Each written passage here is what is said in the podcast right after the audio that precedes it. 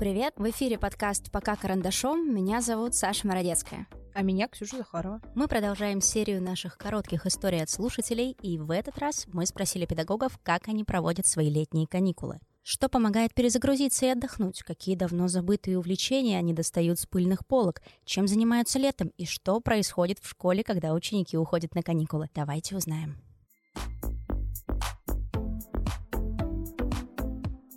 Свою историю рассказывает Бушуев Владислав Сергеевич из Владивостока. Послушаем, в чем для него главные радости лета, почему учителю не стоит надеяться на август и как умело сочетать в себе любовь к литературе и видеоиграм.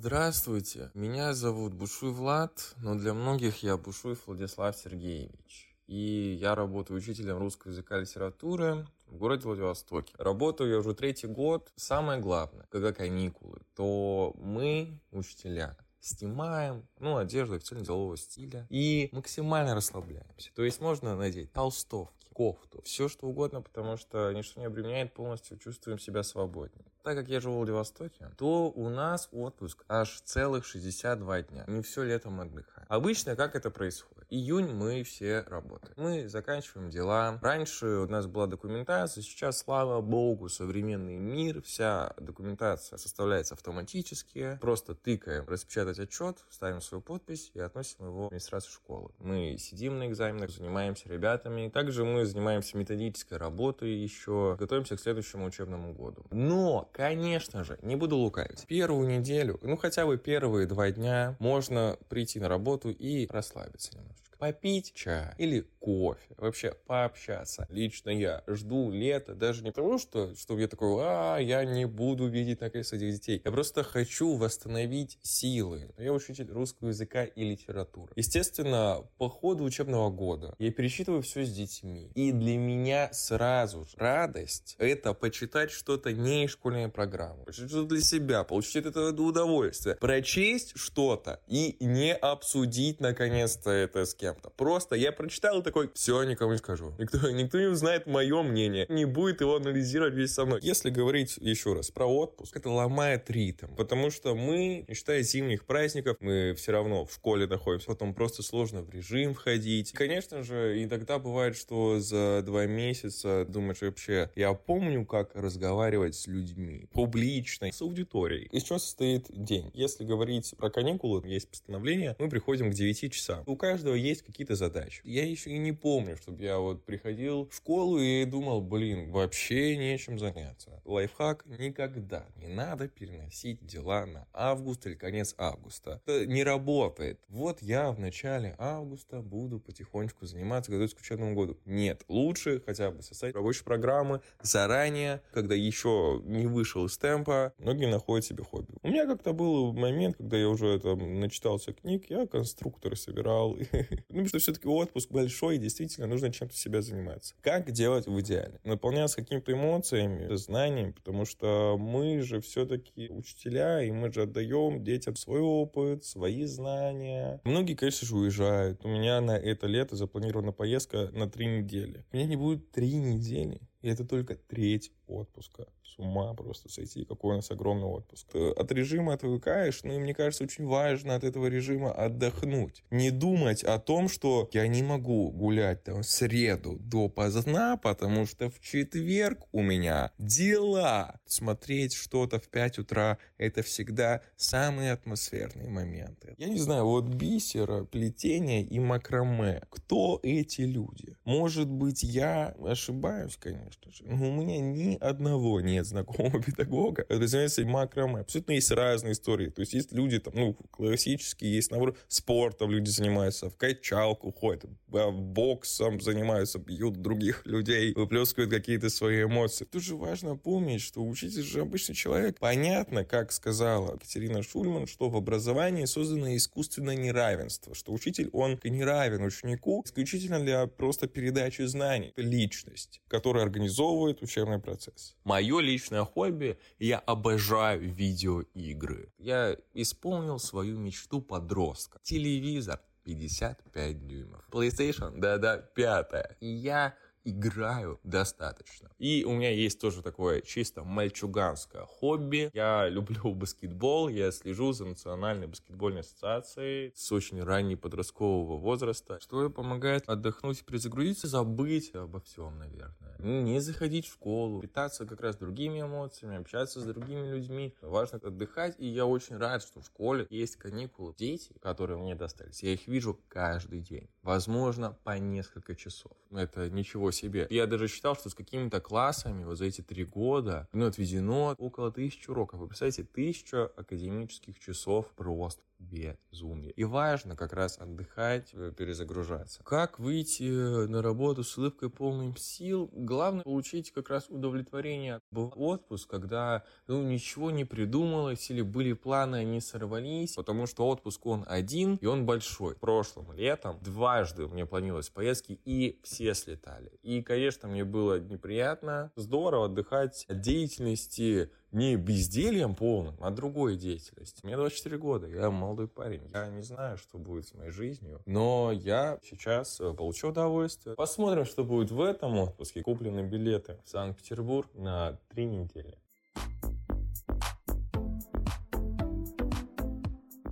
Следующая история от Натальи Меликаевой, которая расскажет, почему из Москвы она попала в Нижегородскую область, как организовать небольшое путешествие для своих учеников и что общего между уроками изобразительного искусства и переводными татуировками. Слушаем.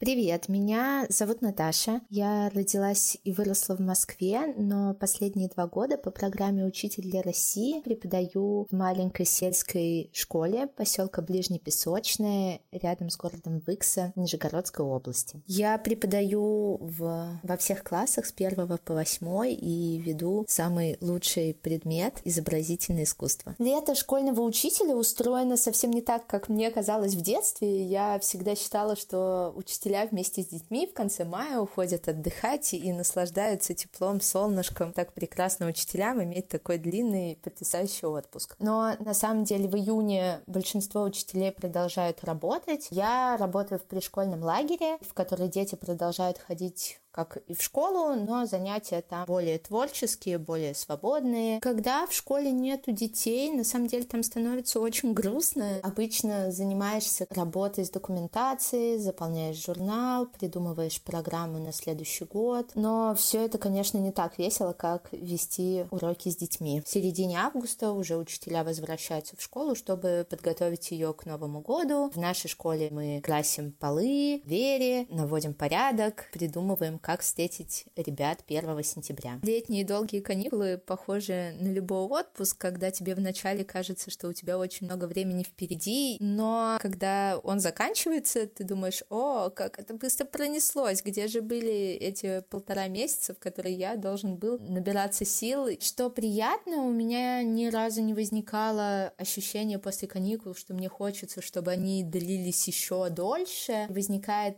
ощущение волнения и предвкушения. Снова нужно вести уроки, снова нужно придумывать классные идеи для них, нужно заинтересовывать детей. Я люблю первое время, когда выходишь после отпуска, потому что у тебя еще очень много сил, очень много энергии, и хочется все-все реализовывать и делать. Это всего лишь второе лето в моей жизни в качестве учителя. Но мне кажется, что лето — это, конечно же, время для вдохновения, чтобы научиться чему-то новому, что ты хочешь потом принести в школу, реализации каких-то интересных проектов, на которые не хватает времени. Например, этим летом мы с детьми решили съездить на три дня в Москву. Два месяца готовили этот проект, открыли сбор на платформе «Планета» и собрали нужную сумму, так что теперь в июне мы точно поедем отдыхать, наслаждаться наслаждаться, смотреть музеи, гулять по этому прекрасному, любимому мной городу. Мой летний день может выглядеть очень по-разному. Это сильно зависит от того, где именно я буду находиться. Если я нахожусь в Иксе, где я сейчас живу, то, скорее всего, это все равно будет как-то связано со школой и с детьми. Мы часто на праздники или на каникулы встречаемся все равно в школе с ребятами, которые ходят ко мне на кружок. Занимаемся какими-то вещами, на которые у нас не хватает времени на уроках. Расписываем шоперы, майки. Сейчас хотим напечатать переводные татуировки с рисунками моих детей. Мне кажется, это будет просто потрясающе. Если я нахожусь в Москве, день будет гораздо более насыщенный. Встречи с друзьями, с родственниками, много вкусной еды, может быть, какие-то приятные вещи для себя. Из традиций летнего отпуска в нашей семье есть дом в деревне, тоже в Нижегородской области, только в совсем другом направлении. Там у моих родителей деревенский дом с русской печкой. Каждый год мы ездим туда летом. Там мой день несколько похож на то, что происходит здесь, потому что там тоже много классных детей, которые приходят к нам поиграть в шашки, в шахматы, в бадминтон, ходят с моим папой на рыбалку, или мы все вместе собираем мусор по деревне, иногда я с ними рисую, так что дети меня окружают практически в любом месте, где я нахожусь. Как не стыдно мне было бы в этом признаваться, но вряд ли я могу себя отнести к тем учителям, которые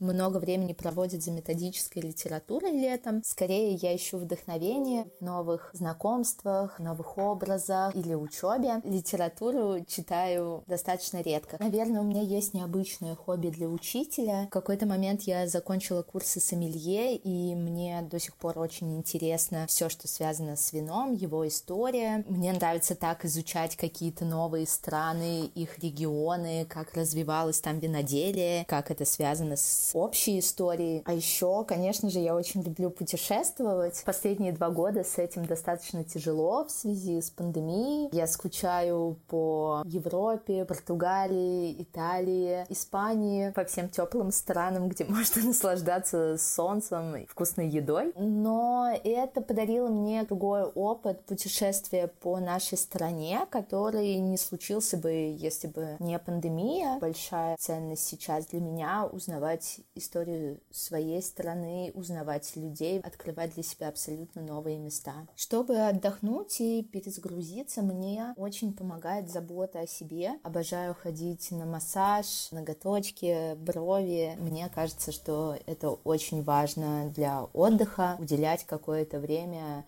себе, своему телу. Помимо этого, я очень сильно люблю учиться. Хожу на курсы португальского языка. Я обожаю все курсы, связанные с искусствоведением. Это очень важно и для моего предмета, и для меня самой. Сейчас бы еще очень хотелось попасть на курс по голосу в свободный университет, чтобы меньше переживать, когда я что-то рассказываю в маленьких интервью, которые периодически даю. Еще я люблю ходить ходить на всякие выставки. Обожаю Третьяковскую галерею, могу стоять часами перед демоном Врубеля. Я была в ГЭС-2, если вы в Москве еще туда не ходили, обязательно посетите это место. Походы в театр тоже хороший способ, чтобы увидеть что-то новое. Ну и, конечно, главное — встреча с близкими, родными, с друзьями, потому что от них всегда я чувствую очень много поддержки, очень много тепла. Важная для меня история из каникул, связанная с весенними каникулами, она очень значимая для меня. В прошлом году мы с ребятами из старших классов решили переделать рекреацию рекреацию детской зоны. Рекреация — это такое место, где дети, по идее, должны отдыхать во время перемен. На тот момент там не было ничего, просто это было такое большое пространство, в котором дети чаще всего бегали. Никакого качественного отдыха для них там не было. Мы решили, что нужно перекрасить две стены. Одну стену в такой абстрактный цветной рисунок, а вторую мы покрыли краской как доска, по которой можно писать теперь мелом. Тогда наш план был, что мы за четыре дня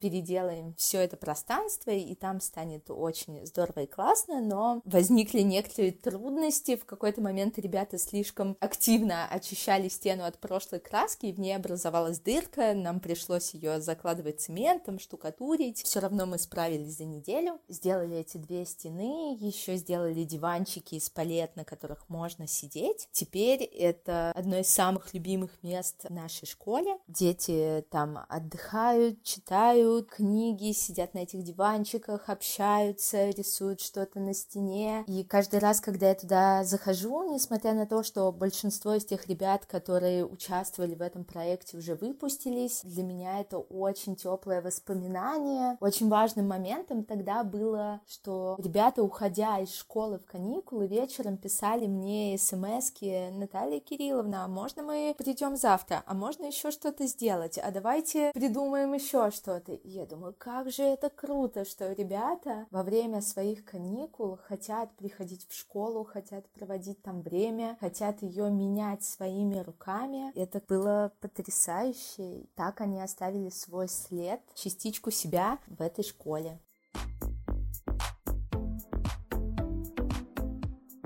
Артем Викторович из Первоуральска рассказывает, как развлекаются учителя, когда все дела позади, а отпуск еще не наступил, что общего у пыльных полок и томатов из пенопласта, и как увлечение походами помогает ему в работе. Давайте узнаем.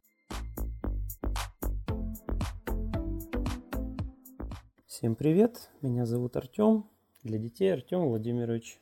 Я уже шестой год работаю учителем биологии в провинциальном городе Первоуральске. Лето у школьного учителя начинается не с момента начала его большого отпуска, а с момента окончания всех уроков, то есть примерно с 25 мая. Разумеется, дети по-прежнему приходят в школу на дополнительные занятия по подготовке к экзаменам, все такое, но, тем не менее, ощущение лета начинается вот примерно в это время. И э, ошибочно полагать, что если в школе уроков нет, то и учителям фактически становится нечего делать. Когда заполнена вся школьная документация, экзамены уже позади, а до отпуска остается еще пару недель, ну, учителя начинают по-разному себя развлекать. Например, вы все прекрасно знаете, что рядом со школой каждой школой растут прекрасные цветы, различные бархатцы, однолетники, многолетники. Все эти цветочки добросовестно выращиваются самими учителями. Учителя массово выходят на такой мини-субботник, готовят клумбочки, пришкольную территорию и начинают заниматься садоводством. Причем делают это достаточно ответственно, многим учителям это нравится. Впрочем, мне, как учителю биологии, уже который год собирается поручить это занятие на самостоятельное выполнение, то есть хотят в мои руки отдать все эти грядки, но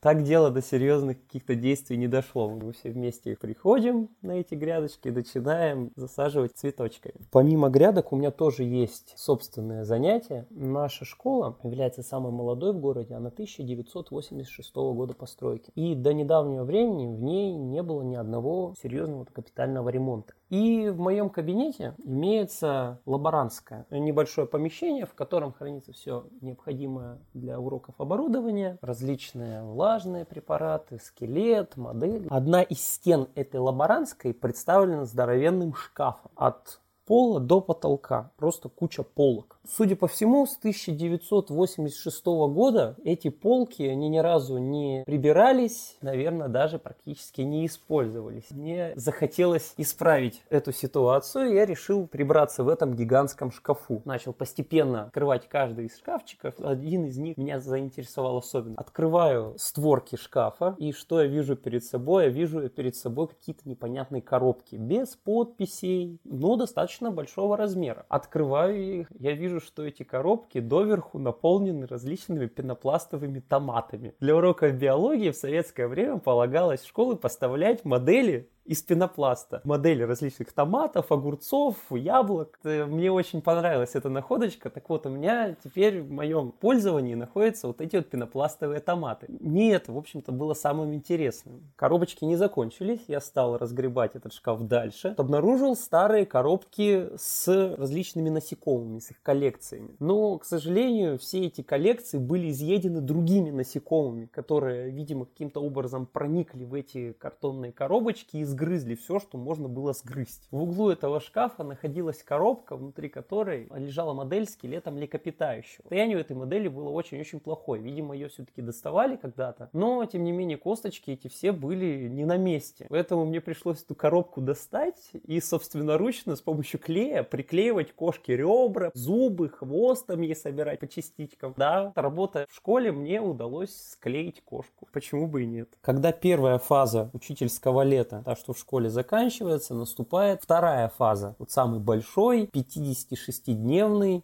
учительский отпуск. Но если учесть, что учителя фактически работают 24 часа в сутки, то этот отпуск приводит в баланс то самое время, которое было потрачено на подготовку к урокам. И учитель начинает решать те самые вопросы, которые ему не удалось решить в течение всего учебного года. Заняться небольшим ремонтиком в квартире, достать, наконец, велосипед, почистить его, смазать, наконец-то покататься на нем, сходить куда-нибудь в поход. Я, например, периодически хожу походы выходного дня, походы многодневные, и периодически своим детям привожу оттуда какие-то трофеи. Ну, вот, например, у меня в кабинете находятся алтайские шишки разнообразные, алтайские хвоинки, длиннючие, кипарисовые шишки. В лесу мне как-то раз удалось обнаружить даже черепушку косули вместе с рожками. Черепушку эту я еще в надлежащий вид не привел, поэтому все еще впереди будет еще один экспонат в моем кабинете. Ощущение школьного отпуска, оно такое вот достаточно странное. Ты вроде как отдыхаешь, но в то же время мысленно ты все равно остаешься в школе, и если вдруг возникает какая-то потребность прийти в школу, полить цветочки или, допустим, забрать какие-то вещи, когда приходишь, у тебя нет какого-то ощущения, что ты пришел куда-то туда, где ты не был уже очень-очень много времени. Школа, она сильно заседает в душу учителю. Поначалу по детям особо скучать не приходится, чего уж там греха таить. Но под конец лета уже приходят какие-то мысли, что вот было бы неплохо с ребятами заняться тем, сводить их туда-то, какие-то плакаты для класса подготовить. Для дальнейшей работы с детьми, для того, чтобы им было приятно войти в свежий чистенький кабинет и успешно начать новый учебный год. За каникулы удается соскучиться по своему классу. Я еще по совместительству классный руководитель. И обычно после летних каникул мы с ними ходим в традиционный походик выходного дня.